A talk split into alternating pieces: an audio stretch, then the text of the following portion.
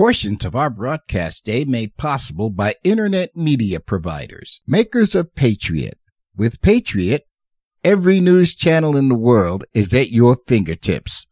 The Patriot. For more information, look for the link to internet media providers on this website or app, or visit us directly at www.internetmediaproviders.com. Welcome to the Biblical Editorial Review. Here we will discuss the contrast between two worldviews, one being biblical and the other being worldly. How does a follower of Christ distinguish between the two? And now here's your host, Cleveland Rhodes. Hello, and welcome to the Biblical Editorial Review. I'm your host, Cleveland Rhodes, and I want to thank each and every one of you for this wonderful media experience. Yes, that's all I'm going to say for a minute. Yes. People be asking, where is the last we show, Cleveland? Oh, yeah, I forgot to put it up on Anchor. I will do that for this week so you could listen to last week's broadcast. And a lot of people been who've been chiming into last week's broadcast has been asking me lots and lots and lots of questions about of this thing called timeline from the stupidity among the heathens. And they want to know, so Cleveland, what you try to say is, are you being conspiracy theorists about this whole matter? I said, no. Why do I not want to do all that? Because it sounds like to me you are. Well, if I were, that's between me and God. And besides, anything you bring in is a truth that's against the narrative of a society, they consider you as a conspiracy theorist. You know, maybe I know Alex Jones. I don't know him per se, but watch him, listen to him sometime. You know, he is he do be so far fetched, and then people label him as a conspiracy theorist because he seemed like he's going off the rails. But some of the things that he do come up with makes a whole lot more sense than the average person. But now they want to lump people who brings in the truth and try to say what is true is not biblical. They try to say, well, biblical, it, it, can't be biblical, Cleveland, because for you to really um, be an at, uh, uh, antagonist to it is so not you.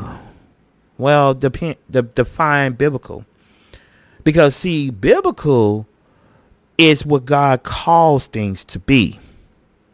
But see, here we go. We try to argue our points about truth and act like these stupid uh, people out here. Now, now people get mad at me, call people stupid. Well, define stupid. Well, people do do stupid things. And you guys said, well, Cleveland, you you not being you not being Christian. Define being stupid. I mean, define. Because if we keep going on and on and on with all of this stuff going on around here, I mean, technically speaking, we are being dumb and and stupid at the same time. Because everything you do is always something that has to do with the person and never the uh, the the uh, understanding of the mindset of man. Think about, I want you to think about this for one good minute here. You got people on both sides of the, of the aisle trying to make their belief system to be right. But define that. I mean, seriously, define that. Define the definition of being right. Okay? I want you to think about that for a second here. Because a lot of times what we do, we're trying to get so crazy and never really go into these variations of stuff going on here. Now, I want to do a little bit more jump through scenario here. Let me let me explain last week's show to give you keep get you up to speed to now. I gave you a timeline of a lot of stuff has been going on now and still going on to this day a lot of people are acting from the emotions. Matter of fact, I had someone that I thought is a brother Christ is had unfriended me due to the fact I brought because he don't like the stuff I put on there. He's so caught up in his emotions. Now, why in the world would someone get caught up in emotions? Well, two reasons. One reason is because when you get caught up in your emotions, you don't see the truth before the eyes. And when God try to reveal something to you, you can't see nothing else about it. That's the tr- that's the whole truth behind the whole matter here. And another thing is that a lot of times what we do get caught up in, we get caught up in ourselves and never take the time to ask the Lord for direction. Why is that? Well, because everything we do is more about me and never about the Lord. It's always about something here. I'm going to even go a little bit further here. It getting so bad right now that people, people are really wanting to find ways to justify their mitigate hatred to authority. Let me give you an example here. Do you know that in a lot of these inner cities and urban core, they want to defund what? The police department.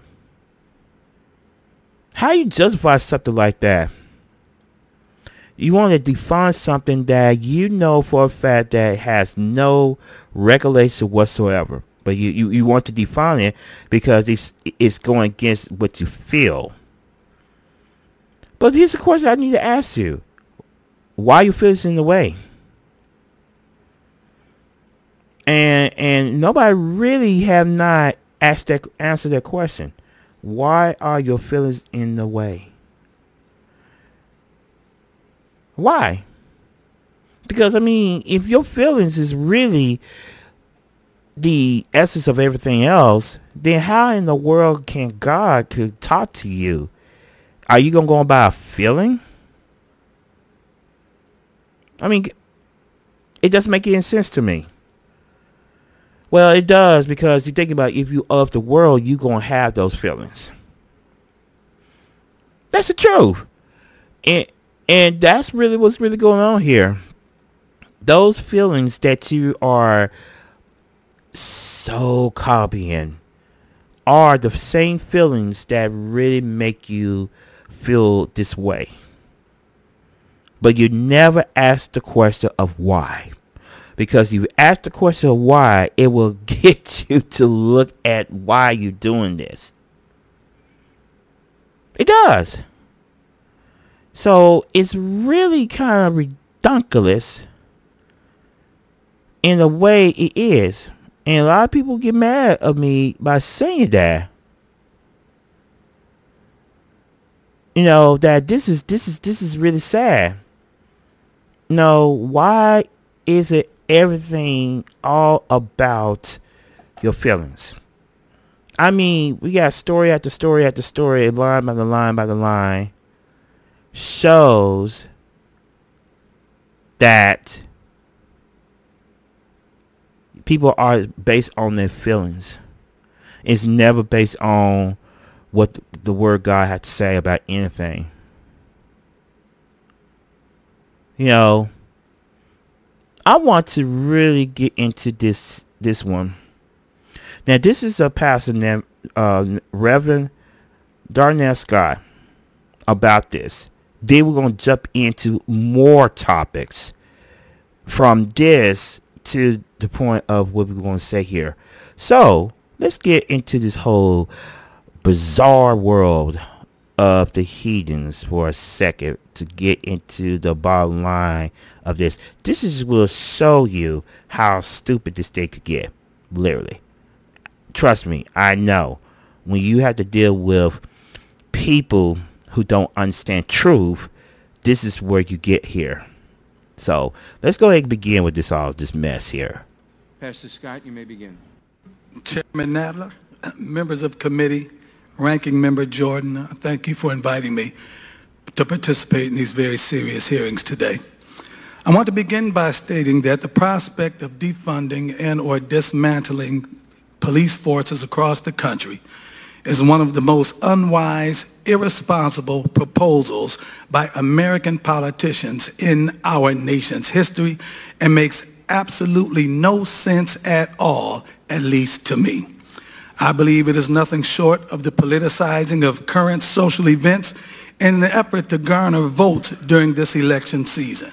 I also believe that it's a reactionary measure that can and will result in short and long-term damage to American society, particularly in our inner city and urban communities. Now, I recognize the fact that the elimination of excessive force and physical retaliation by officers of the law against American citizens is paramount today.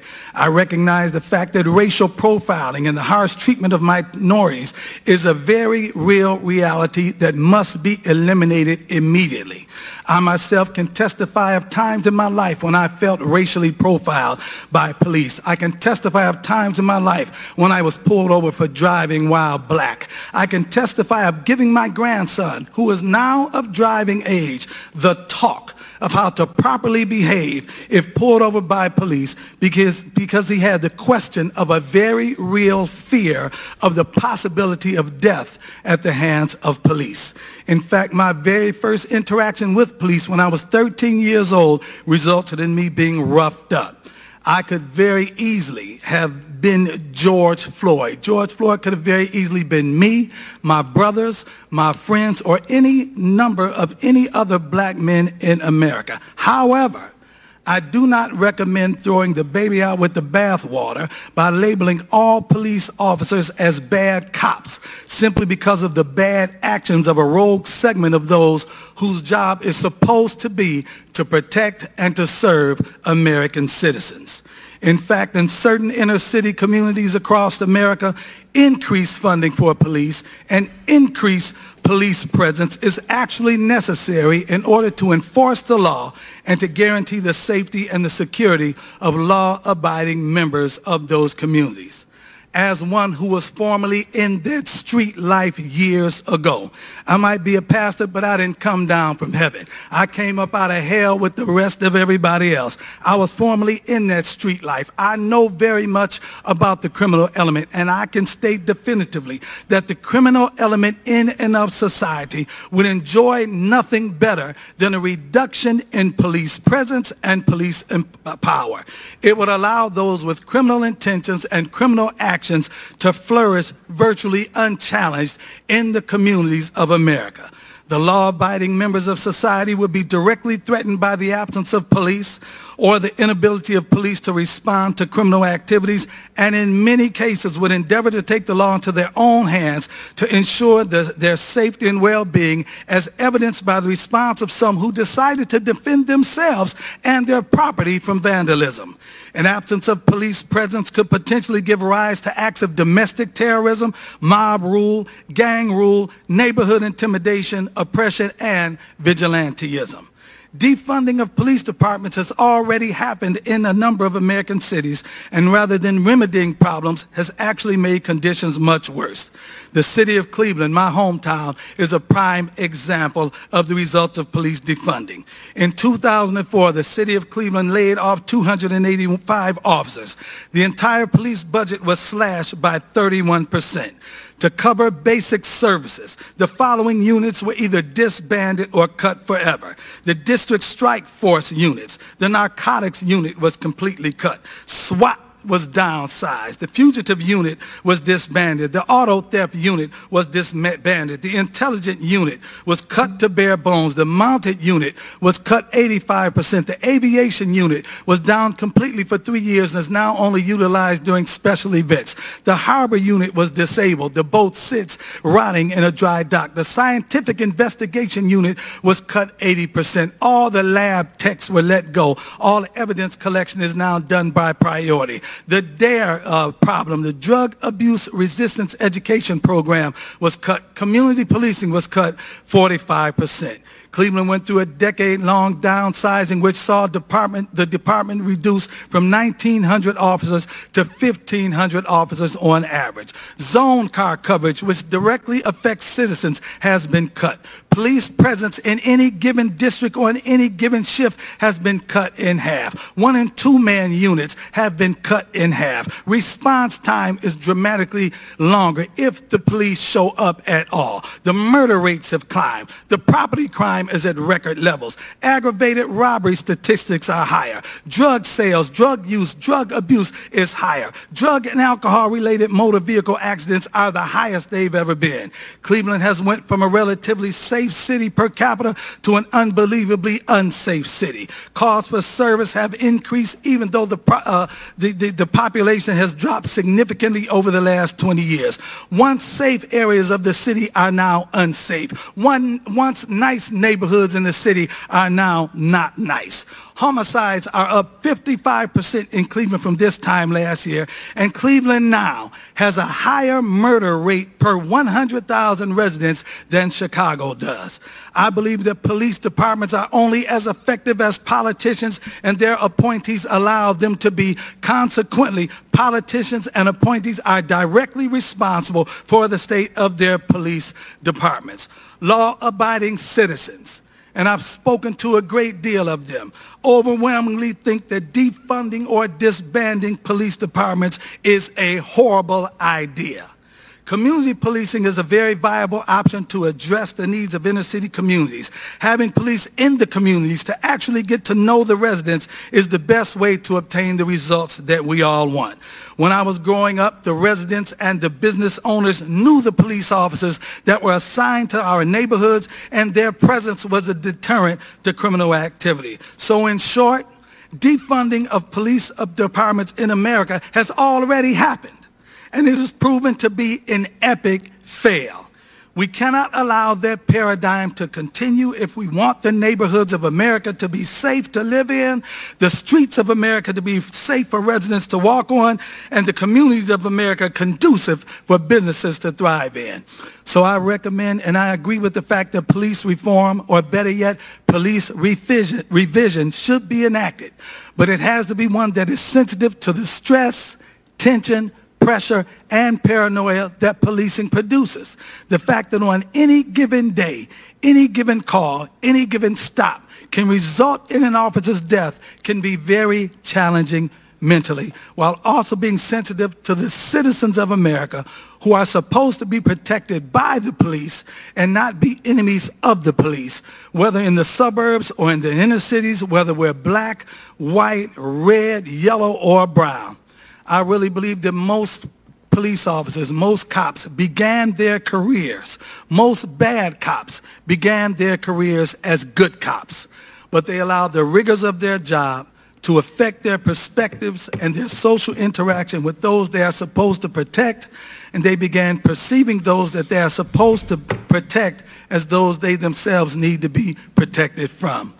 I'm in agreement. I endorse police reform but it has to be sensitive to both sides of that issue.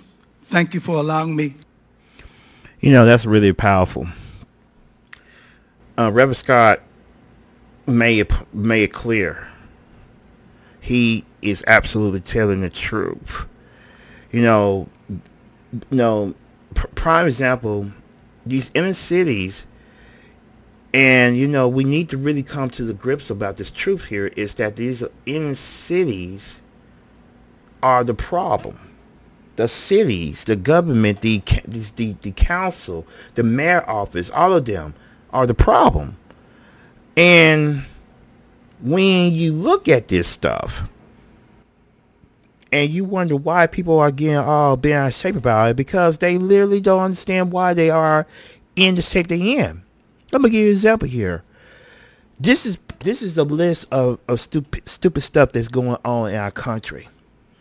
And what I mean by this not just this country but around the world. The the the ideal to have defund you know when you defund something this is Adolf Hitler Adolf, Adolf Hitler decided to do this and um Adolf Hitler did defund the police departments all across to make his own. Because they, you know, the people in Germany at that time, you know, literally were caught up in their own bias and allowed him to use it. And he used it so well that he, he literally made it known we need to change the police department to fit what we want. That's how he think. That's exactly his whole notion of thinking here. I mean, if you don't believe me, I'm tell you. Um no, it's really no, um no, it's really really uh, um sad, but he did do that. And when he did, he actually did literally defund the police departments all across Germany. He did that so swiftly that he literally allowed to to do this and that's why you wondering okay so so why is it that the people who wants to defund the police department don't see the fact that this is exactly what happened in Nazi Germany during the time of World War II. Nobody don't go and research this stuff here? No. Because this is the stupidity that's among the heathens. This is exactly what Christians, it's a Christians but want to do this. Black, especially some black Christians, they want to defund the police department. But you heard uh, uh, Reverend uh, uh, Darrell Scott, and he's a black man. He don't want the police department to be defunded, but you got people in the body of Christ want to defund it. This is some of this stupid stuff to go on. Now, I'm gonna go a little bit further here. Now, a lot of people get mad at me to that this week, and we're gonna go a little bit further. I'm going to really bring some more stupidity. This is a list now. We're going to list by list by list. This is another one. Now, I'm going to go into this part what happened to these people in New York. Okay? And I'm going to go in with Katrina Pearson talking to Kobe KB Baller, my father uh, Ali and Miss Lucy. Now, this here is going to change a lot of people a little bit because this here, I want to get to the part of of of of of, of Miss Lucy here, and I want to really harm into what she's saying here. I know a lot of people will be like, "Uh, this is crazy," but this is the truth. So let's go ahead and get into this because we need to hear this. Uh, this is this is another part of why this stuff is so stupid. Okay, this is stupidity now. Let's go go ahead and get in here here. Good evening, everyone, and welcome to Team Trump Online. I'm Katrina Pearson, Senior Advisor to President Trump's reelection campaign, and tonight I'm joined by some amazing small business owners whose viral video captured the hearts and minds of Americans all across the country.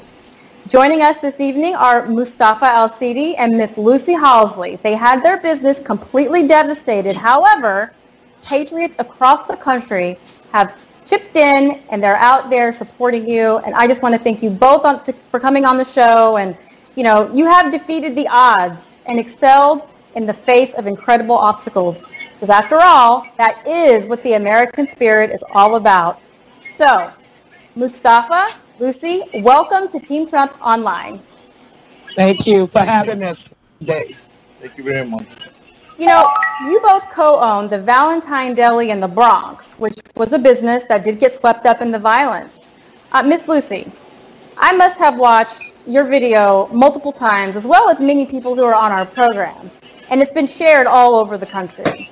Um, can you share with us a little bit about yourself and how you got involved in the Valentine Deli.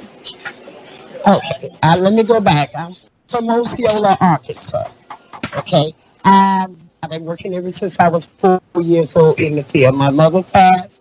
I've been in New York ever since I was between about 14, 15, maybe 16. I came on an ABC maid job and I've been working ever since. A few years back, I had to stop and take care of my kids because there was a lot of problem between my husband and everything else. I always told from my mother, you ain't gonna be nothing, da da da da da da da. And I said, I got to prove them wrong. I got to prove them wrong before I die. Um, I met him. God bless him. Before I met him, I used to be an R&B singer, and I was singing for Sam Records Company. Uh, it was up on the Lucy Hawkins, you know, like a stage name. Um, I met him. I've been on this block about almost 40 years or 40 years. Uh, I met the workers first. We gave a great relationship. Then I met him, and we began to talk. I said, you know, I would love to open up a business. And he looked at me, oh, yeah? I said, yes. He said, it's hard, mommy. It's hard. It's hard. I said, I'm a hard worker. You don't understand. So after a year and a half, we became very close. He said, looked at me and said, oh God. He said, I'm going to trust you. I'm going to give you a chance. I have a good feeling you are a hard worker. You will do what you say. I said, sir, I'll do it till the I die. If I have to die sitting up working. Um, I was working before, but I had problems with my back because of 9-11. And I had of surgery all over me. So he asked me, he said, with all these problems you got, I said, I still got a little something left in me, my hands. I want to sew and make things. So I told him the ideas and what I like to do. He got, wow. He said, look, I'm going to bring you in. So uh, on the day, all the measurement, that night, horrible. I said, it set me back to my dream I always wanted. Nobody in the world, not that I know, unless you have faith, will offer you a partnership and you don't have any money, you don't have hardly toilet papers or wiping behind the skin. If you want to take that out, that's fine. But I'm just telling the truth. He said, Mommy, come on in.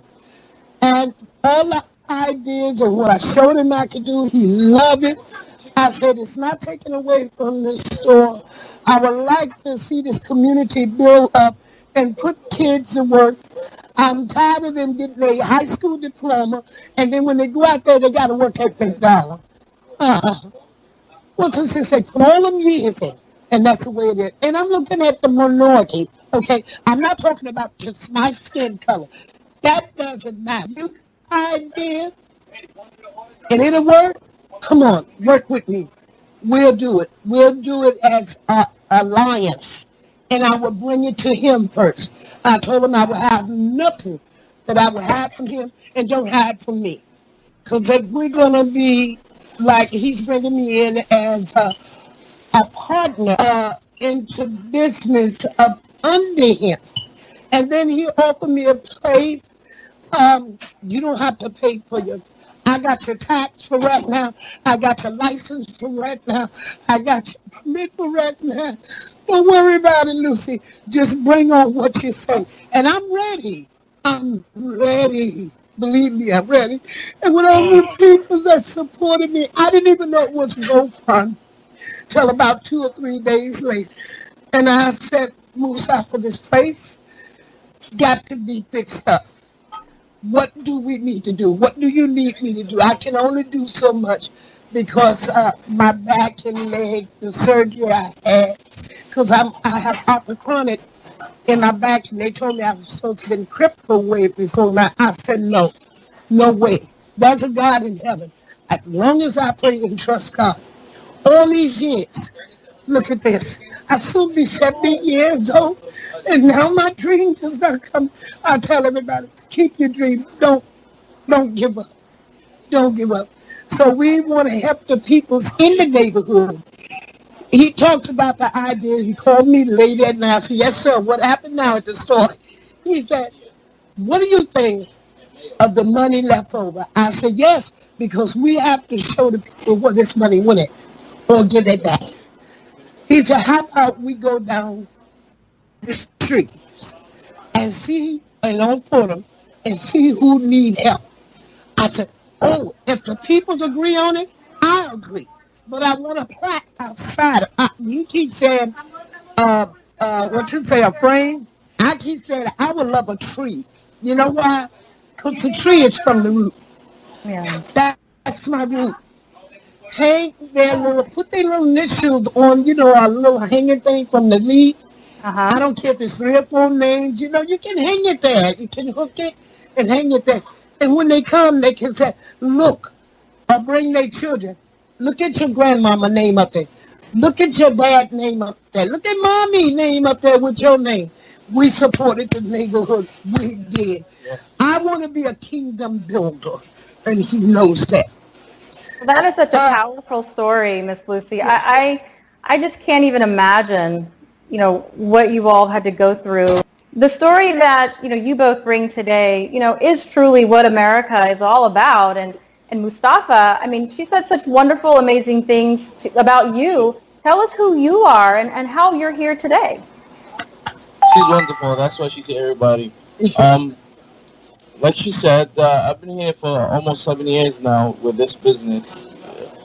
You know, trying to fix it, trying to make it better, try to do everything we could do to this community, and um, you know, try to get everybody involved in here and uh, and fix, you know, uh, get get this community to a better place. And and then I start, you know, I met her one time. She was helping me. She's like, she's wonderful. Everybody, everybody in the neighborhood love her.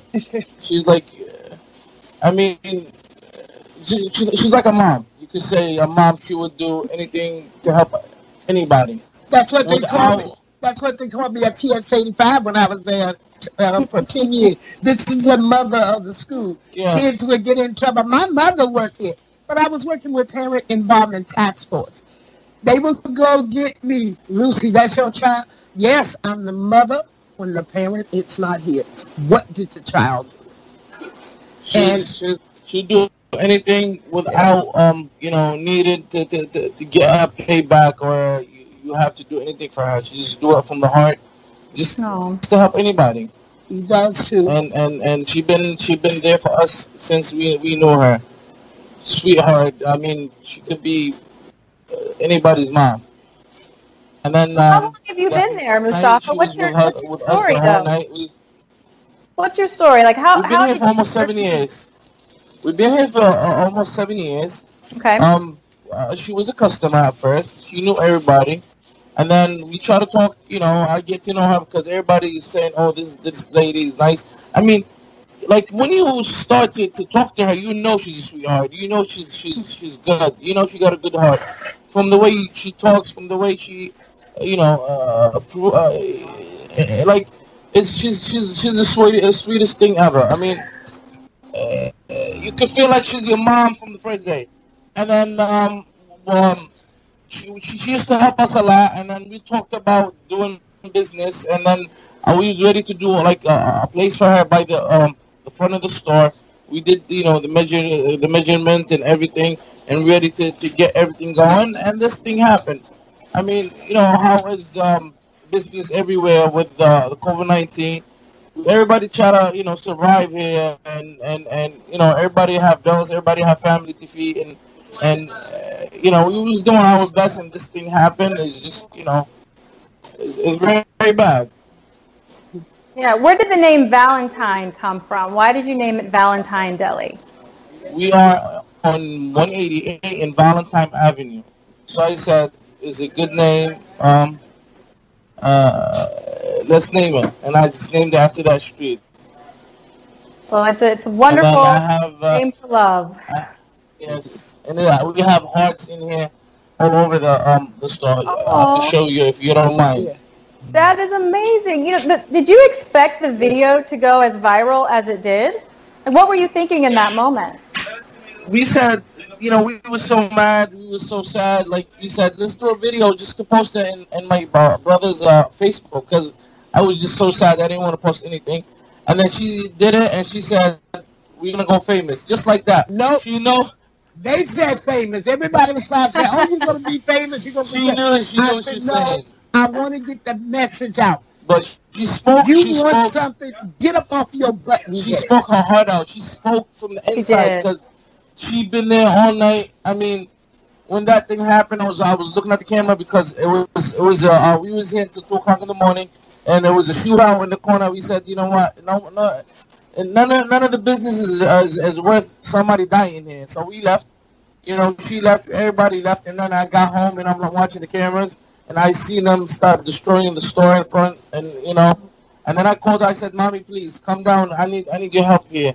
And then I came back. It, it was it was it was just you know it was a mess. It was a mess. It was they destroyed everything in there. Um, you know, we she helped us out with the whole night until the morning, clean it up until afternoon. I mean, nobody would do that. Not a not a not a friend. Only um, like uh, your partner, your family, your brother, like a very close somebody that comes at middle of the night with with with everything that was going on that night. It was dangerous for everybody, anybody. And then she was out here helping us out and and cleaning and fixing, and we try to do everything we could. Amen. Well, you know, if anybody deserves to be famous right now, it's you two. What I'd like to do is show everyone the clip that we're speaking about. Um, and if anyone deserves to be famous right now, it's you two. Let's take a look. Yeah. The problem that bothers me, you says Black Lives Matter. I've worked here part time. Plus, I'm a part owner of this store. You said Black Lives Matter. Why don't you choke me? I'm black. Tell him, sister. Look what you did to my store. Tell him, sister. Look. Look what you did to my store. Tell him, sister. That's right, 'cause I got they back. These are my Look. dudes right here. Good Look at the things you done. Good men. Look. The Black Lives Matter. We've been here all night cleaning up. All night cleaning. And you got black people Now. standing right here with them. Black Tell people. me That's right. Black Lives Matter. Exactly. You lied. You wanted to loot the store. You needed money. Get a job like I do. Stop stealing. This is the neighborhood. We trying to build it up and you tearing it down. Yeah, Miss Lucy, that was that was something else, and and you could definitely hear it in your voice. You can see it in your mannerisms. You you were definitely speaking from your heart, and that destruction was unbelievable and inexcusable. So that morning but the, after, But the, the, the real reason is really not my store because people got it out. Oh, she's the black owner. No, I feel this is a part of me in here. Yeah. It's a place I come, I get coffee, they treat me nice with respect.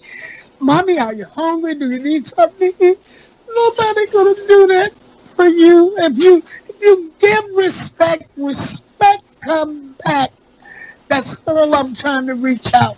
And I'm trying to reach the tell a parent, stop calling your kids stupid.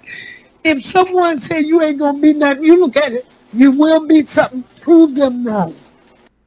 you know that's really really really you know just to hear her heart on this thing really tells you where we at now this it tells you a little bit more on the fact that this is how we are in our society today and how people are very cultivated into their own mindset. Because look at how everything's being virtual signal to.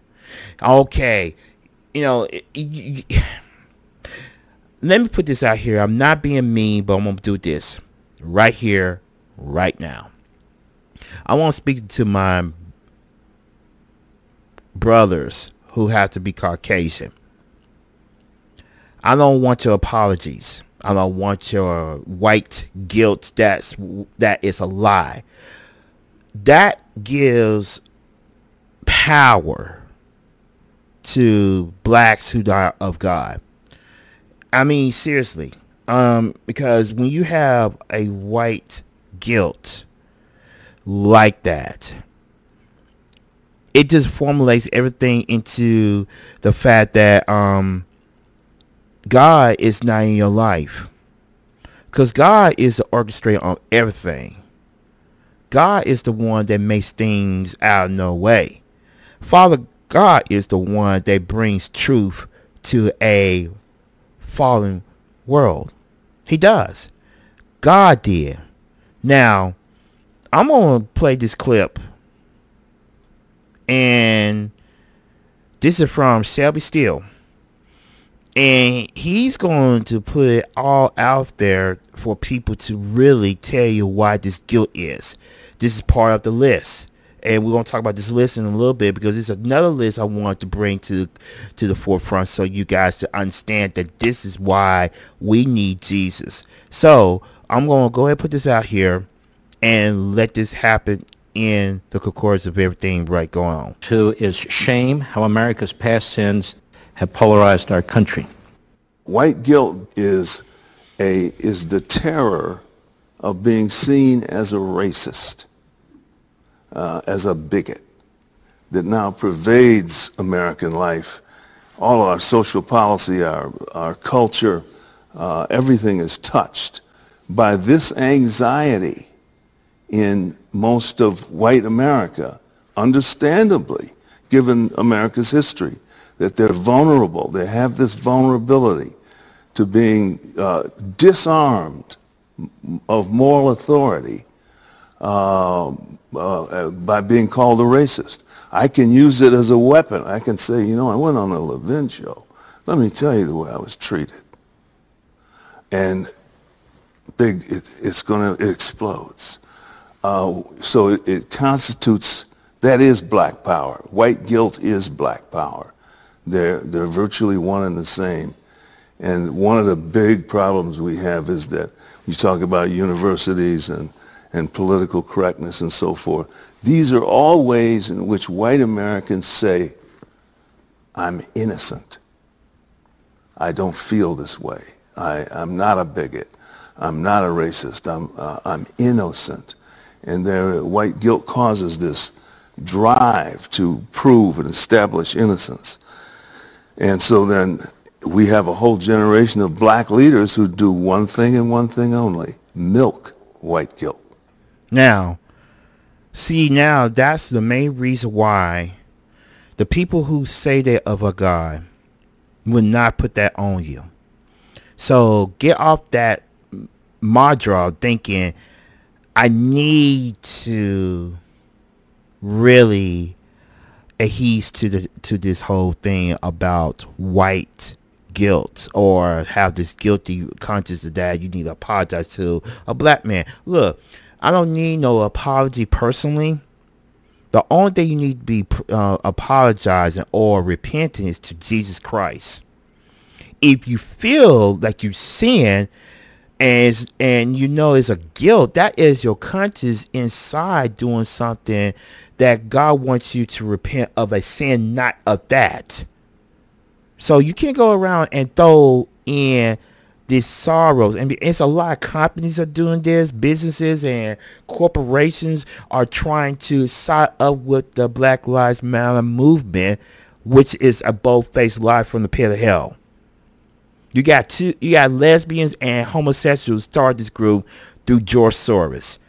In a discussion this stuff here, what happened with police brutality, all this stuff is part of this, the heathens.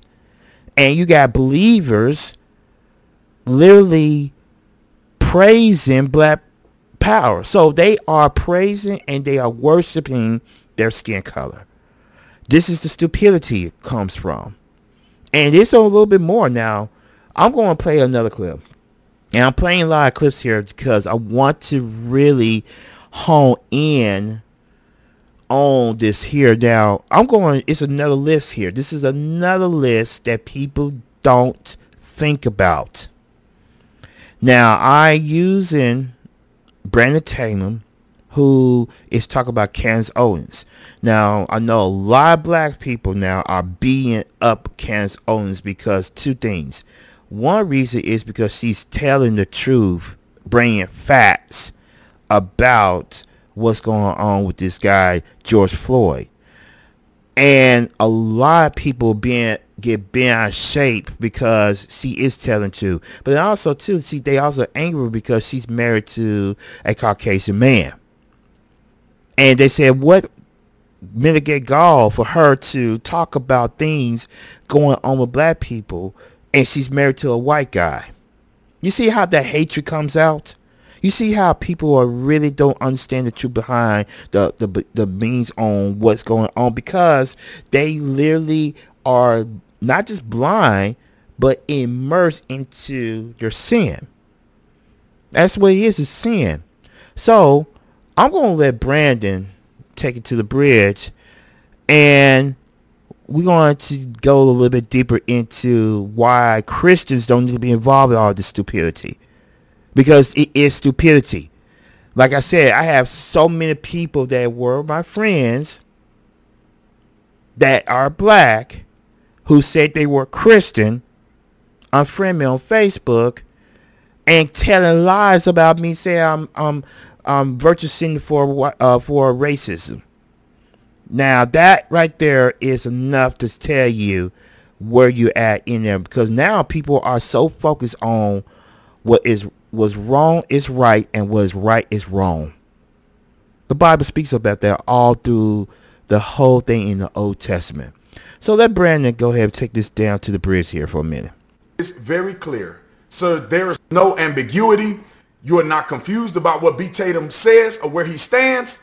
If you have a problem with Candace, then you have a problem with Brandon Tatum. Let me add this quick message to you haters out there that are claiming to be conservative, hating on Candace Owens. Look, you have your right to have a perspective, and so do Candace Owens. And because your perspectives are different, don't make her right and make you wrong, or make you right and make her wrong. Quit being soft. You're just mad because she got a bigger platform than you do. You just mad because real recognize real and people can recognize that you fake. Some of y'all running for office and you sitting there talking more about Candace Owens than the person that you're running against. Now let's get into the facts. Candace Owens made a video about George Floyd. Candace Owens made a factual video about George Floyd. There is a lot of people in America that love what Candace Owens said, that, that believes that she is a honorable individual for being bold enough and strong enough to tell the truth, even though it hurts some of y'all feelings. Now, there's a population amongst us who are afraid of the truth. They're afraid of being honest. Even though they know that Candace Owens is telling the truth, even though they know the statistical data proves her right, they are disingenuous in their approach because they're afraid to expose the problems in the black community to everybody else. Now, I'll say this. I and Candace Owens alike and she said it in the video. Now I don't play the video. I, will put the video in the in the description section. But she said it in the video, and I will give anybody on here that can prove that she did not say what I'm about to say on that video. I will give you twenty thousand dollars. Twenty thousand. Candace Owens said on the video, which is unequivocal, that the man didn't deserve to die that justice will be served and that that police officer will face the court of law based on the decisions that he made. She said unequivocally that her argument about martyrdom is separate from the argument of him dying and whether or not he deserves to die or not. Now there's two arguments that need to be had, but people don't want to have them because they don't want to be honest. The police officer made poor decisions in my personal opinion that has nothing to do with the court of law. He is presumed innocent until proven guilty in the court of law. We shall find out according to 12 people who are considered his peers are jurors that will determine his fate. Now, the other conversation that Candace Owens is willing to have that some of y'all phonies don't want to have is that there is a huge issue of the mental projection in the black community that's matriculating down to every other community in the United States of America. And that is the idea that we are to worship. We are to give uh, uh, uh, wings to. We cannot say a foul word against people who live a life of, of extreme criminal behavior. And then once they die, we can't say nothing about it. They're off limits. It is ungodly to speak of the truth because the person died at the hands of what? A white police officer. They don't mind you talking bad about black people no other time, but If it's done at the hands of a white police officer, then it's an issue. George Floyd, and, and, and, I don't know how many people, if he hadn't died, would be supportive of him. George Floyd committed uh, uh, uh, tons of crimes. He's been in and out of prison. One of the most heinous crimes that he did, which I, I, believe that all you women, female activists out there will have a problem with, is that he pulled a gun on a pregnant woman during a home invasion. Him and several other men rammed into a woman's house, put her at gun, gunpoint, potentially traumatized her for the rest of her life. And then at the time of his death, he's doing methamphetamine and fentanyl. And, and, and some of y'all act like methamphetamine and fentanyl just sprinkles out of the air and falls into your system randomly. No, you have to be in a certain lifestyle that gets you to a certain point where you're buying drugs from somebody in the community, probably another black man, buying drugs from somebody in the community to the point at which you're high and operating a motor vehicle. Then you use fake money to try to pay for something at the store that they call the police on you. In order for you to be involved in all of this behavior, you are making poor decisions. You are not a role model. You are not a model of the everyday black man. You are what we would consider an exception. You are a person who's on the, the lower end of the black spectrum. You are scum of the earth. If you are robbing, pillaging people and using drugs and destroying property and trying to buy stuff with fake money when everybody else here is working hard, obeying the law and doing what they're supposed to do.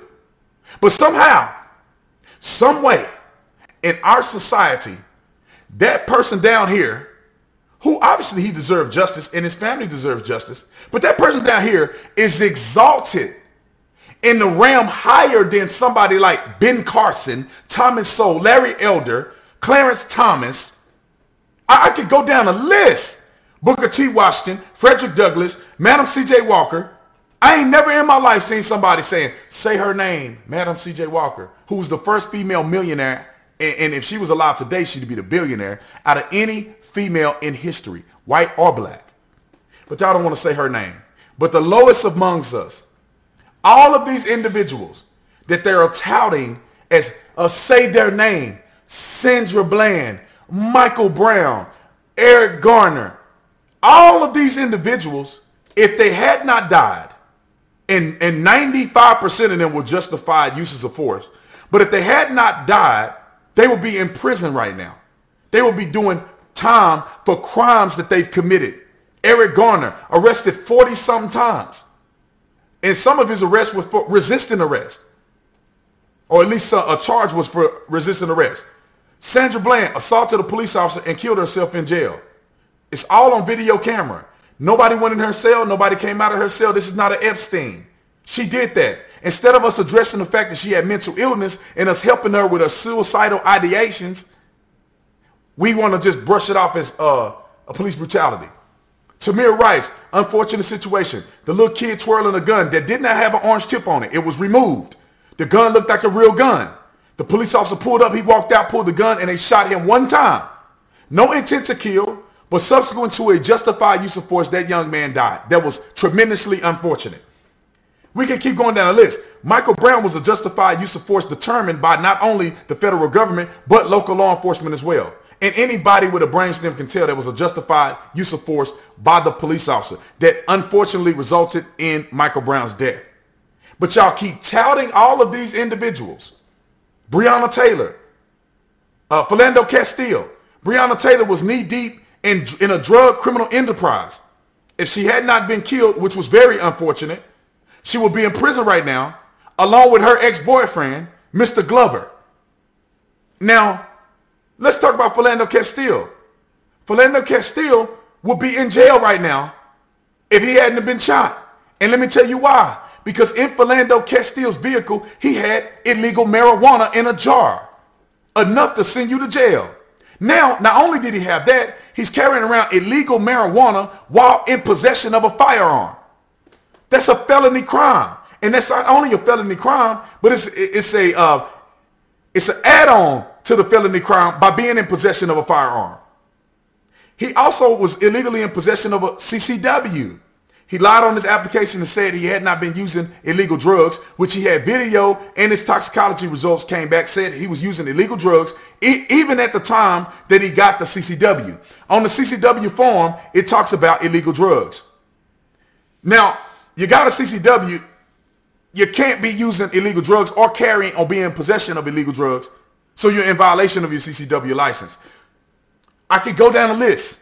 Every single person. Laquan McDonald. Laquan McDonald was unjustifiably shot by the police officer. Shot him 12 times. That police officer got charged with second degree murder, which was the appropriate charge.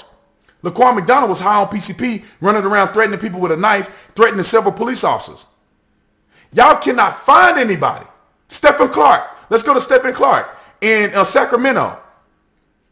Burglarizing vehicles. Try to force entry into somebody's house. All of what we are talking about are felonies.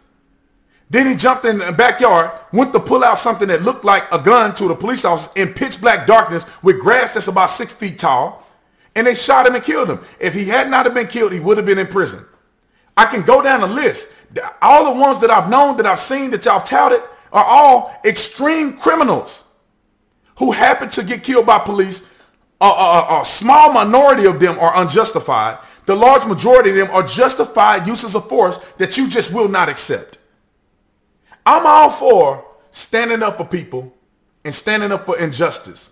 I will protest, and I'm telling y'all, as I'm standing here, I will protest police shootings that are not right. I will protest them if justice is not served.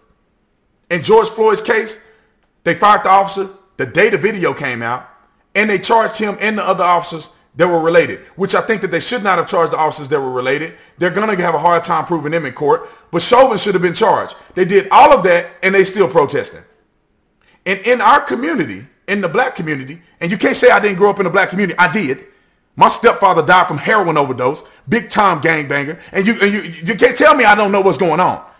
I know a lot of people in my family who sold drugs and sold drugs to each other.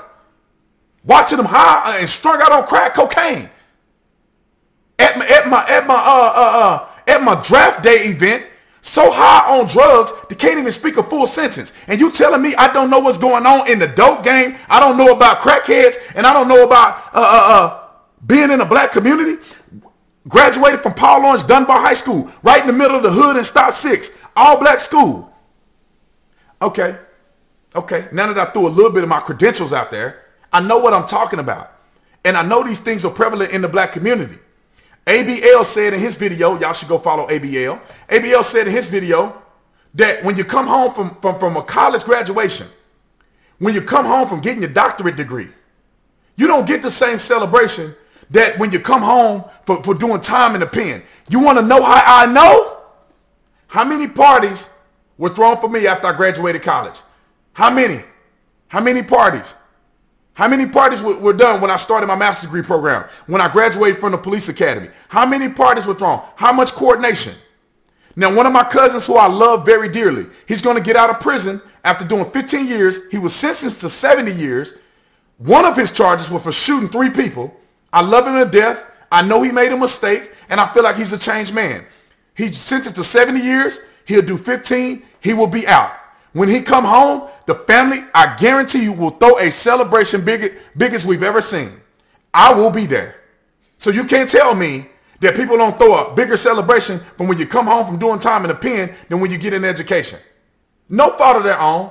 It's just people don't think like that in the hood. People don't think like that in large pockets of the black community. That's something that needs to change. That's something that needs to change. We don't need to put a person who has tormented the black community for years on a mural and try to say this is an example of black men in America that if you are like him, you will be killed. That is not true. And I'm going to make a video about the NFL players saying the stupidest stuff that I've ever seen. But they're in a video saying, I'm Michael Brown. I'm Philando Castile. I'm Breonna Taylor. Are you really? Are you really? You live in a multi-million dollar house. You making millions of dollars. You, you're making people's whole salary in one football game. Are you really like Breonna Taylor? Are you knee deep in the dope game? Do you have a search warrant for your arrest at your residence? Oh, you don't? Well, then you're not Breonna Taylor. Oh, were you fighting with the police officer in the middle of the street for his firearm and got shot dead? then you're not Michael Brown. Are you riding around dirty smoking weed with your kid in the back seat, carrying a gun with marijuana? Then you're not Philando Castile. I can go down the list, ladies and gentlemen, but then my video will be three or four hours. I believe Candace Owens has been completely consistent since day one. And if you don't like Candace Owens, then don't watch her. Candace Owens nor I have ever said, I'm the voice of the black community. The truth is, is that people recognize real, people can recognize facts, so then they follow us and it makes us the spokespeople of the black community and issues in the United States of America. It ain't our doing. The truth is the reason why people watch and listen. And Candace Owens' platform is 20 times as big as mine. But, you know, at the end of the day, people can recognize real.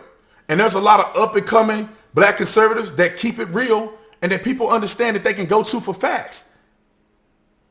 If we ever going to change anything, and I'm going to finish it on this, if we're ever going to change anything in this country, then we need to operate in truth, not your feelings. Because your feelings change. Your feelings change for people. Your feelings change for politics. Your feelings can change about the things you've done wrong in life and you want to correct them. Your feelings can change. But the truth will never change. The truth is the truth when you were born, and the truth will be the truth when the day you die. And people need to understand that the only way you're going to be free is if people are telling the truth. Now, I'm going to give this analogy, and I promise I'm off because I want you to watch all my other videos. Now, I'm going to give an analogy about deep sea or what, what they consider cave diving. When you dive in a cave in water, you have a safety rope. If you ever lose track or cut that safety rope, you have no way of finding your way back to the surface.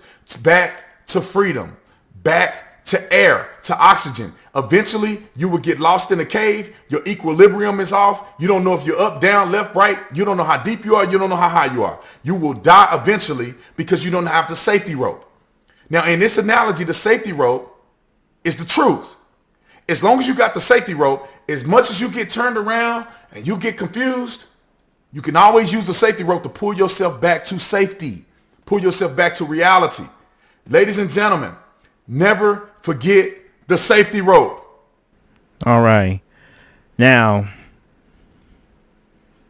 I'm not going to say anything but say this. He's right. You know, there's a lot of people who claim to be a, a, a, a Christians doing exactly the same thing. And you wonder why people are losing ground with unbelievers. They complain about them doing wrong, but you're not even seeing why you are the person who did the wrong. You act like them. How can a person of God going to change the minds of people if they act like the various people they want to change the minds from? That's a good question that really comes to mind. How can you say that you are for God if you hyper focus on what you're supposed to be doing like the world's doing. If you focus on the world's doing uh, a society of doing things, you're going to continue on believing the things that is so near minded on the facts and the truth from God's word more than you would on anything else. You will take God's word and think it's nothing. You will try to twist God's word and try to be me conflicted to him. You will try to get God's word and make it to be your own words that his. You will try so hard to make everything your way instead of God's way. And that right there is the reality that we are facing right now in this world world we're living in. We're living in this world without the truth that needs to be coming from God because we we rejected His truth, and we got people who do think differently. Yeah, you got people who think differently from you. They they call you all kinds of names about it. Now we're gonna talk about that next week. Next week, oh, that's gonna be a very, very touchy subject about because I'm going to really ram that into some people. Now, I'm just being honest. You need to understand why that truth needs to be said, and hopefully next week I can get a guest to talk about these things here. But let's continue on here. With that said, you have to be very, very honest with yourself. What's going on with people? Okay? People get all bent out of shape and not even come to this reality. You know, we can't really fix the issues of man. Only God can. And the main reason why we can't fix the issues of man because man is in sin and man tried to fix his own issues in sin. That's why we need a savior. Why are we fighting this thing? You know, this stuff has really become really ridiculous. It's getting stupid every single time if you don't use biblical truth. I mean, biblical. I mean, what God is saying directly from His Word. So it's a list of things that people talk about all the time. This is the conversations that we have every night. That a lot of people talk about. Even right now, live on the radio, people will not accept this. But this is the things that we can't not fit without God. You can't fix this on your own. People try to get all trying to get more philosophical on these issues. Now here's one of them. I'm we're about to play in a minute. But it really tells you where people are. Literally. And I is really it's like nauseating to even hear people justifying sin. I mean, what? Who do that if you are a child God? I mean, mm, when I was a sinner, I'm just being honest. When I was a sinner, I used to think like this. And when you see yourself outside looking in, you look at the fat man, do they realize that they are really caught up in their own sin? I don't think so. But don't take my word for it. Let's just get into this. I talking about and what should we be talking about? Maybe two different things. This is Wretched Radio. Permit me to share with you a laundry list of items you and I could be discussing. These are subjects that are swirling around what you and I have been watching in the news, where our, our no doubt our jaws have been dropping, starting with the video of George Floyd handcuffed on his face with a man's knee on his neck for eight minutes. And he died. Was anybody not absolutely shocked by that, sickened by that. I don't know about you. I, I, I, I, couldn't watch more than about 10 seconds of it. Couldn't do it. So I thought I'll read the transcript of what happened. That was worse to read a grown man begging for his life and then saying, Mama, Mama, before he passed out and then ultimately died. Anybody else not staggered by that? And then the ensuing looting that took place? Anybody else not shocked by that? So you and I, no doubt, confronted by all of these images, it is the talk du jour. It is also the talk of the day. You and I are invited into all kinds of conversations, and I am not suggesting that you and I cannot have them, but I would like to suggest to you if we want to do any good and to make an impact and to actually affect change, we must, we must follow the example of Jesus Christ and the Apostle Paul in how they dealt with social issues. And the, the answer to the question, how did they engage, is they didn't. There were tons of headlines that broke, whether it was local, national, even international, word got around, and there were plenty of conversations that took place. And Paul was confronted with these issues. So was Jesus. And we don't read about one of them in the New Testament. Instead, Paul preached nothing but Christ and him crucified. Why? Because he knew that that was the key to changing people's hearts, not just their behavior, but actually changing them. And that is the unique Christian message. And if you and I want to chat about all of these subjects at the dinner table, of course, knock yourself out. But if we are going to have conversations with other people, might I suggest they are uniquely Christian? Because anything short of a supernatural intervention is not going to fix this massive problem. It's not uniquely American, but wow, it is perhaps the one of the greatest demonstrations, one of the greatest demonstrations, not the only, and there, there's others that have been worse in history, of racial tension between people groups. And if we think that some sort of punditry is going to fix these problems, uh, let me try to make my case. I have written down for your consideration a laundry list of subjects that are swirling around racial relations in the United States right now. And I'm going to read these to you without commentary, without telling you what I think about any of these things. But I have simply put this list together for us to recognize these things can't be fixed with conversations at the water cooler. These things can't be helped with understanding stories. Now those things, those those things have a place. But if we think that just talking about these things and weighing in with our opinion, which is loaded with a million memories, with a million experiences, with a million preferences, that we are somehow going to bring about harmony, I think we're just We've forgotten.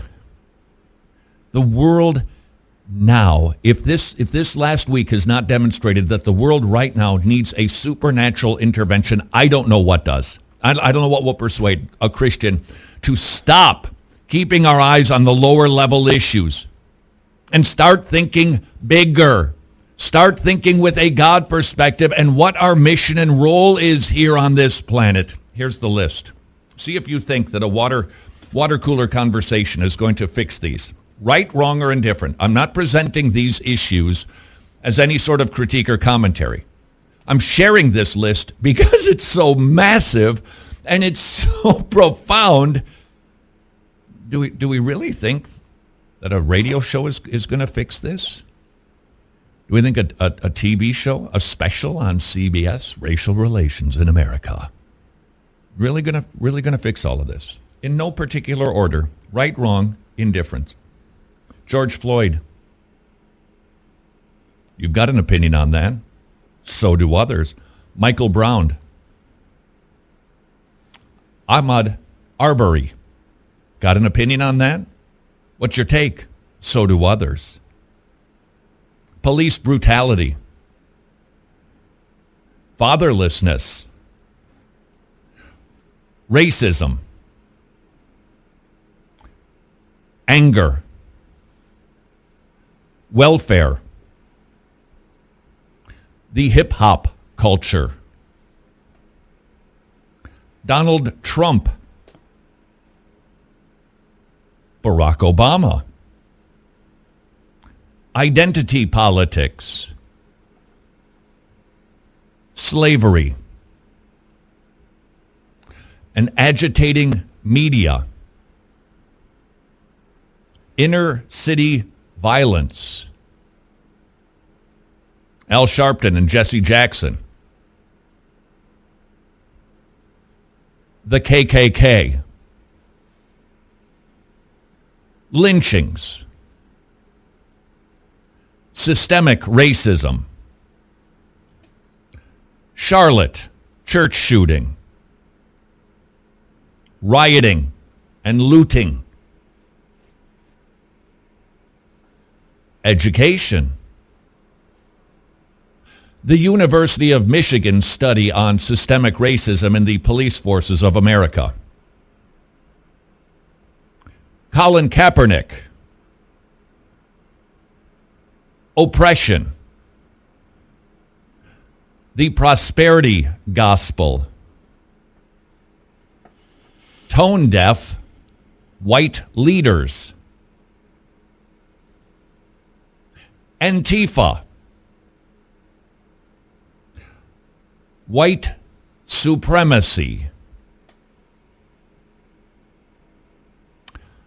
Think a meme's going to fix this? You think that a Fox special is going to present the information that we all need to persuade us to love one another? Do we even think that having conversations about our experiences, as helpful as that may be, do we think it's going to fix this? Do we even think that just understanding one another is going to make this better? They are woefully inadequate to the task. They have no chance of fixing these problems. If this past week has not proved beyond the shadow of a doubt, our nation's problem is a sin problem biblical language to describe a biblical problem, which gives us hope because then we have a biblical solution. Then I don't know what it will take for the American church to wake up and start talking like Jesus in regard to social issues. He addressed it with the only solution. Repent and believe the gospel. Paul came to a city filled with problems, filled with political corruption, filled with attitudes, filled with debauchery. I preach nothing but Christ and him crucified. I would ask a question of you and I would ask a question of me. For all of the people with whom you have engaged so far over this last week on this, on this subject, have you talked about the biblical solution once? Mm. Did you weigh in on any of these issues? Wow. I'll bet you did. I know I did. Did I bring the solution to the problem? Did we offer up the real diagnosis or did we simply fall into the trap of using secular lingo framed with secular thoughts and ideologies? Mm. When we fail to identify the problem by using biblical language, we will never find a biblical solution. So here's what we've got, America. We've got a sin problem. We've got an unregenerated culture and we have got hearts that are prone to be hateful. Unregenerate people, regenerate people need this unique Christian message that Jesus died for sinners. And now there is no difference between Jew and Gentile, black and white, slave, free, rich, poor, male or female, because we can be one in Christ. That is the unique Christian message. I would ask you, what are you talking about? All right. Todd brought it home. And this is my my whole viewpoint about this. Because Voddie going to really bring in some things that literally some calm the truth that people don't want to talk about. I'm saying so low for you to get because when you are in, in a emotional high, you forget who you are in Christ. Let's just put it in another perspective here. When Todd brought that laundry list because like I said, this whole broadcast tonight is about the list. It brings out a list of things that people don't want to talk about that is a issue that really comes in with emotions. People are getting crazy, get bent out of shape, trying to be all this and that in the back of chips, and they don't understand why they are feeling the way they feel. And they really really come to the glimpse reality that God is the truth and every man's a liar. So when you realize that, how were you able to come to grips on that truth? Man, we're just hearing what Brandon Taylor was talking about. People don't like to accept truth. You hear it from different other people. You listen to that lady talk about how people did to the store that she put, or, you know, she invests into, and the list goes on. I'm giving you some examples of these things to show you to come to a conclusion how this stuff is when it comes to stupidity. Now, a lot of people don't like the truth because it's not in them. But these people claim to be a Christ. So how you determine what is true? Because I'm gonna even go a little bit further here with with Voddie, Dr. Voddie Baucham and we're gonna give a little bit of take on this, and I'm gonna put my two cents into it. And once I put my my review into this, my editorial into this, which is from the Word God, you have a choice to make. That's just that Voddie. This is, I mean, this is bringing in the truth. He's to say some things that you guys to get mad about. He'll say he's talking to the white people. No, he's not. He's talking to everybody. We just heard from Todd. It is a sin issue. But people don't want to talk about sin. Let's see what you had to say. Just two things here that are incredibly important. One is it identifies the distinctions that matter. And secondly, it identifies the division that exists. Now, these distinctions that matter are important because oftentimes we talk about distinctions and we talk about being distinct from one another in terms of our race. Race is actually a social construct. The concept of race is not a biblical concept. It's not a biblical idea. It is a constructed idea. You won't find the idea of races in the Bible unless you find it in the proper historical context where we see, number one, that we are all the race of Adam. Amen? One race, one blood. We are all the race of Adam. There is less than a 0.2% genetic difference between any of us in this regard. In fact, we're not even different colors. Amen. Technically, from a genetic perspective, from a biochemistry perspective, we're all actually the same color. Our color comes from our melanin. We've all got melanin just to differing degrees. So it's not that some of us are, you know, this color, some of us are that color, some of, no, we're just different shades of the same color. Some of us just have more melanin than others, and I want you to listen to me on this. Listen to me. Just because you don't have as much melanin as I do, don't you dare think God doesn't love you as much as he loves me because he gave me more.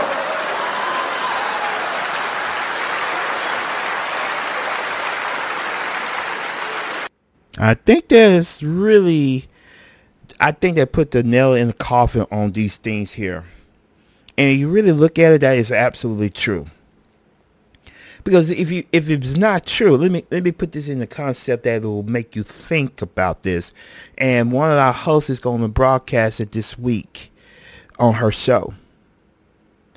If that is not true, that we don't have the same color in us, then why we marry outside the different melanins that we have. You know, like people call interracial uh, uh, couples and interracial children and all this stuff. They try to make a construct that is not even biblical sound. Like I'm gonna give you an example here. My son decided to marry a a a a a, a, a lady that's a different melody he has. Let's say she's white. Okay, I would still love her like she's my daughter. Why? Because I don't look at that. And this is where the stupidity comes from because these constructs that uh, Dr. Baucham was saying come from society that is depraved.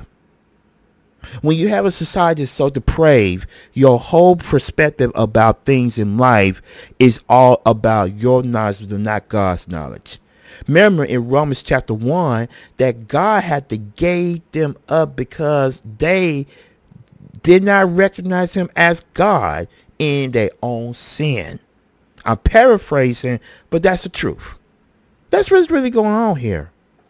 Because if you take the time to really look at this thing here,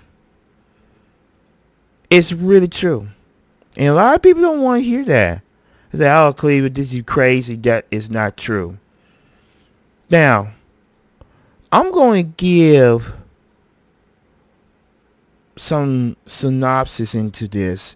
We're going to talk a little bit more deeper into this a little bit more. And I'm going to say this because this is why we are in this mess we in. And we're going to talk about this next week. But I'm going to really bring this home to justify why this is true. And I'm going to do this here because I got five minutes to really make this happen. Okay. And I'm going to put it in this order and we're going to talk about it next week. Sin stupid. It is. Bottom line, I think I should go ahead c- close this broadcast right now. Sin is stupid. It really is. I'm not going to explain it. I want you to think about it. Sin enslaves. You know, a lot of people say that we feel like we've been enslaved for society for years. Well, actuality, sin is actually enslaving the people who said that. Number three, salvation liberates, breaking the believer's enslavement to sin. Number four, salvation of the saints in Rome was being begin is the beginning of an abuse to teaching which condemns sin. That's at that time frame. We, that's in Romans. We'll talk about Romans a little bit about this. Look at number five. Um, just think about number five. Turning back to sin is stupid because it's so. But being uh, because in so doing we return to that slavery to sin from which we were liberated in Christ. Remember, we talk about people who says Black Lives Matter, who says all these things about we need to respect the homosexual community. We need to be thinking about these people who want to kill their babies. We want to really go into the fact that you commit all kinds of adultery. We want to really want to focus on the things that is of sin, but we don't want to talk about it. So where is it are you liberated in Christ if you still going into it and practice the sin? A lot of people want to excuse to say it's mental issues. That's about some BS to me. Oh, Cleve, you say BS. Yes, it is. Bologna sausages. I'm just joking. Here's some more. To turn back to sin is to turn away from grace. I want you to think about that. Turn back to sin is walking in the way which leads to death rather than to life. Right? And that's really what's going on here. We not gonna we're gonna talk a whole lot more next week about this. But I want to focus on this list for just a couple more minutes here. And want you to really think about all this going on. You got people talking about all these issues that's not re- relatively what God is talking about. The whole thing that people are talking about is a byproduct of sin. You got racism, as they said, is the high sin of the land. No, it's not. Sin is sin. We got people committing all kinds of sins on, on a an alarming rate. What happened to George Floyd was a it was you can't call a mischaracter of of uh, a, a mischaracterization of a person. But the thing is that if he didn't do these things that led up to his demise, he would be alive today. But like you said, like uh, um, Brandon Tennant said, you would not even want to have nothing to do with the man, especially the criminal record that he has. Now, if he changed and became a Christian, then that's one thing. But I doubt it. I doubt it with the life of me. I'm gonna tell you why I said that. Because I want, I'm gonna put this out here that will, that really gonna make people angry with me, and it's going to make people so mad they have to really think about. Well, you know, Cleveland, you, you kind of make sense on this whole thing. Now, here's my assessment of the whole thing on this. If he was a child of God, a child God would not practice sin. Now, you cannot say he backslid because backsliders doesn't even make sense in the Bible in that regard. If you did commit sin, you will easily repent because your conscience and the Holy Spirit will will lead you to repentance if you are of Christ. That's the truth. So you can't go around and say he's a Christian. That's what people want to say. But yeah, I notice with funerals, especially funerals that have this kind of magnitude in it, they always want to put the person on a liar note instead of actually looking at the family that allowed him to commit the sins that he did. This happened to my family when my cousin did the sins he did and caused his demise. And nobody don't even ask the questions about it. Why not? Oh, because if you ask the questions and you ask the things about what's going on, it will get you to look at this thing full circle. So that's why I'm saying and being honest with you. What we have here is a sin issue. As a lot of people in the body of Christ is acting on their emotional sin. Or let us put it like this. They are reacting to their sin. Now the worldview is coming out in full throttle, in full force, in full mechanisms and everything else, you can't handle it. You can't. Because now the choice is yours. Remember, God is does change. He's a just God. You can't just go around and say, yeah, he's loving, he loves us. But if you are in sin, he's just. He is a just God. He doesn't change. And his justice rules more than anything else. So I know that sounds like I'm being heavy hearted on this, but it got to be. Because we talk about sin here, folks. We're not talking about something uh, proclaiming to be something that's easy to the hearts of people. Because so they could feel so good to be, yeah, well, you, you did what's wrong and slap their hand. No. If they die in sin, they go into the white throne of judgment and face a holy God they're going to judge them for rejecting his son. Now, do you want that conscience on you? Now, I know a lot of people will say, Cleveland, you sound like it's on us. Yes, it is on us because God got, got us here to make sure the Great Commission is being proclaimed to get people right with him. We can't go around faking this anymore. It really do make me angry to see believers acting a fool like this. But God knows that some of these people are not even his. So you got to understand how to get rid of the tares that's going on. And how you do that, you gotta let them both, the wheat and the tare, grow together. The tare will show itself, no matter how much you try. But the wheat will bear fruits. It will be good to use. Now, I know I went over my time, but that's okay because I'm going to tell you something else. We're going to really bust this. We're going to kill this sacred cow. and put it in a in the way it needs to be because this here of all of these things here going on is beneath the reasons that God called people to do. Now a lot of people will get mad, be I say about that's okay. I don't care.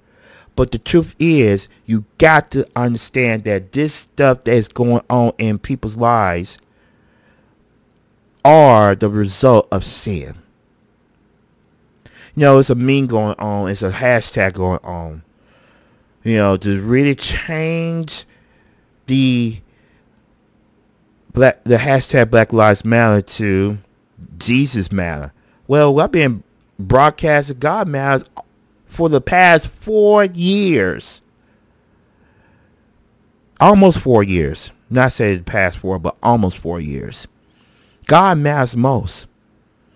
And that hashtag is just new, but it really should be the focus point regardless of any situation.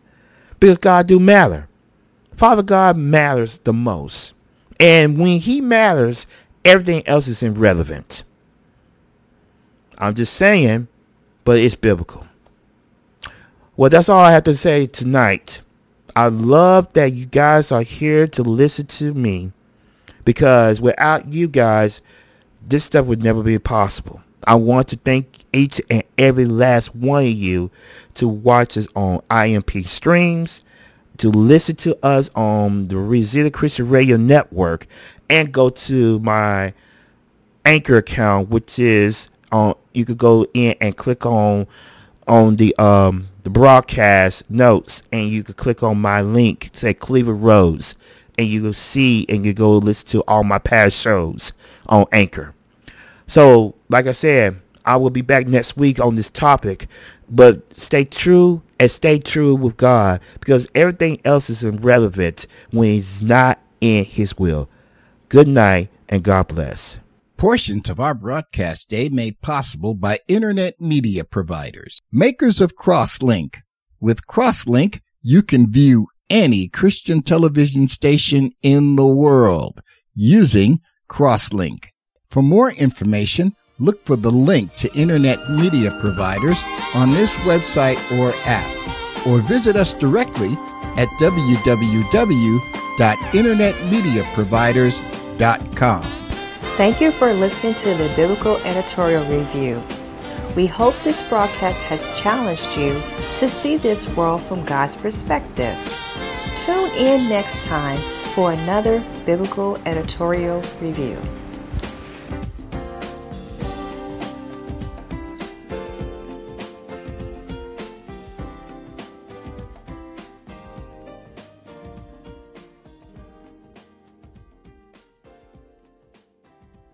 The Biblical Editorial Review with Cleveland Rhodes is copyrighted by the Resilient Christian Radio Network.